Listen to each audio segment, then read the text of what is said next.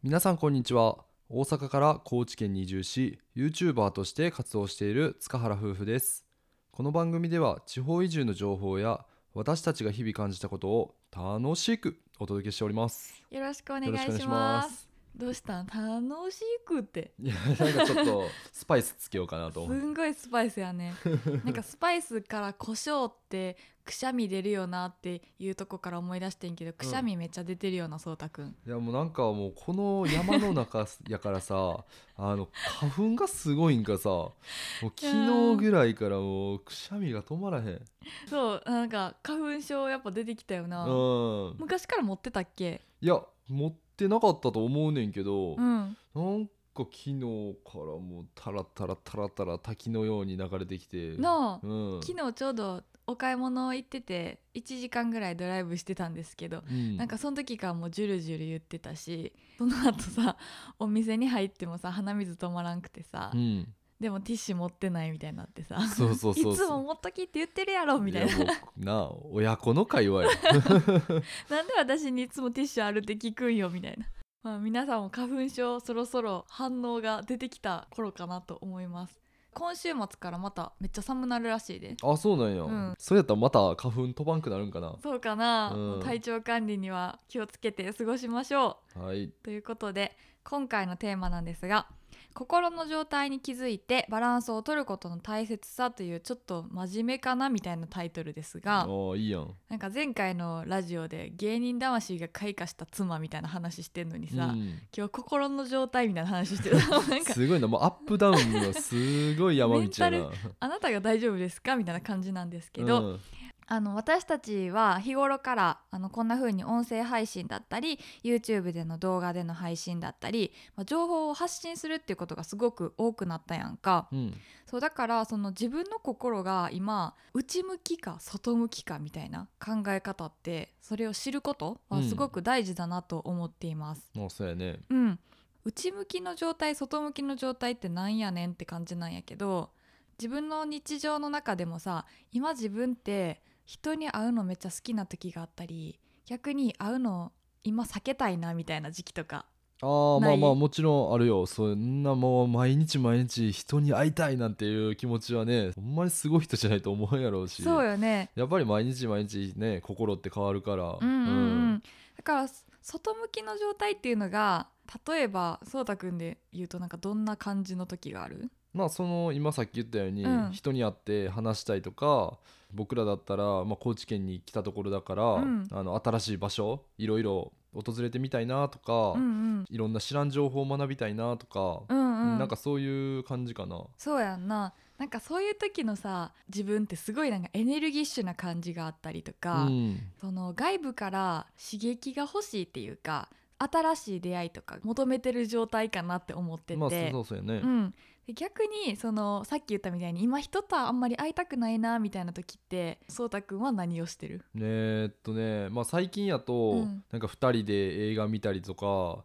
なんか家にこもってのんびりしたり、そやんうな、ん。あとはお互い別々の一人の時間楽しむとあか。ー確かに、うん。なんか同じ空間にはおるけど好きなことしてるとか、うん。それもある意味一人の時間なんかなと思うしそうやね。そういうやっぱ自分と向き合う時間とか自分って最近こうやんなとかを考えるのって内向きの状態の時が多いんかなって思います。うんでその外向き内向きとか言ったんですけどこれがその心が今どっちに向いてるかみたいなことを指すんですけどそういう状態に気づいてバランスを取るのってめっちゃ大事だよねっていうのを最近すごく感じてます。外向きと内向きのバランスっていうのが人それぞれあると思うんやんか、うん。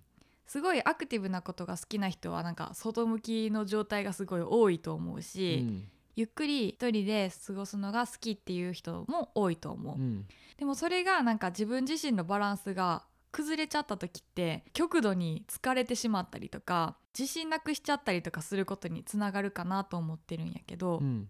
で例えばその人それぞれバランスはあるにしても外向きばっかり今言ったその人に会いたいとか新しい場所に訪れたいとかそればっかりしちゃうと自分に必要な情報とそうじゃない情報も全部入ってきてしまう。そうやねまあ僕らやったらね、まあ、SNS をよく使うから、うん。まあ、常に誰かの情報を見てばっかりになってしまって、うんうん。見てたら疲れてくるなみたいな情報もどんどんどんどん入ってきて、ううん。ん。しかもそういう時ってその SNS でこうバンバン発信してる人とかインフルエンサーの人とかがうん。なんかよりキラキラして見えるというか、うん。この人たちすごすぎみたいな。ああそうやな。思うよね。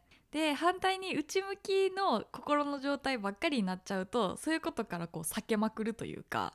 でだから自分の家の中にこもっちゃって、うん。あんま人に会いたくないっていうのが長くなりすぎたら、うん。こう新しいことをする機会もなくなってしまうし。そうやね。まあ、うんうん。気力もなくなってまうよね。そうやんなだから大事なことっていうのは今自分の心が外向きなのか内向きなのかどっちかに偏りすぎてないかなみたいな。うん、うん偏りすぎてるなって感じたら一回修正してみようって思うことが大事だと思います。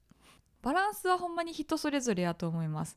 みんながみんな同じバランスでやってるわけじゃないと思うから自分たちも今このバランスが適切やと思って外と内の分量ああはいはい。2人でやってるやんか、うん。でももしかしたら崩れるかもしれんけどさ、まあなあの僕ら同士でも、うん。あのそれぞれねバランスっていうのはあるやろうし。そうやね、そういうのをこう2人ですり合わせていくっていうのも意識してやっていきたいなとも思います。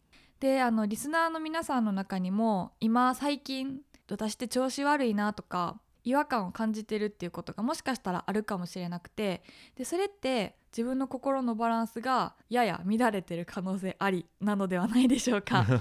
今回話してみた自分の心が外に向いてるか内に向いてるかっていう状態に一度気づいてみてその自分がこうやったら居心地が良くなるかなっていう方法をとってみるのが大切だと思うのでぜひ心地よいと思える過ごし方をしていきましょう。はいというわけで今回のテーマ「心の状態に気づいてバランスを取ることの大切さ」についてお話しさせていただきました。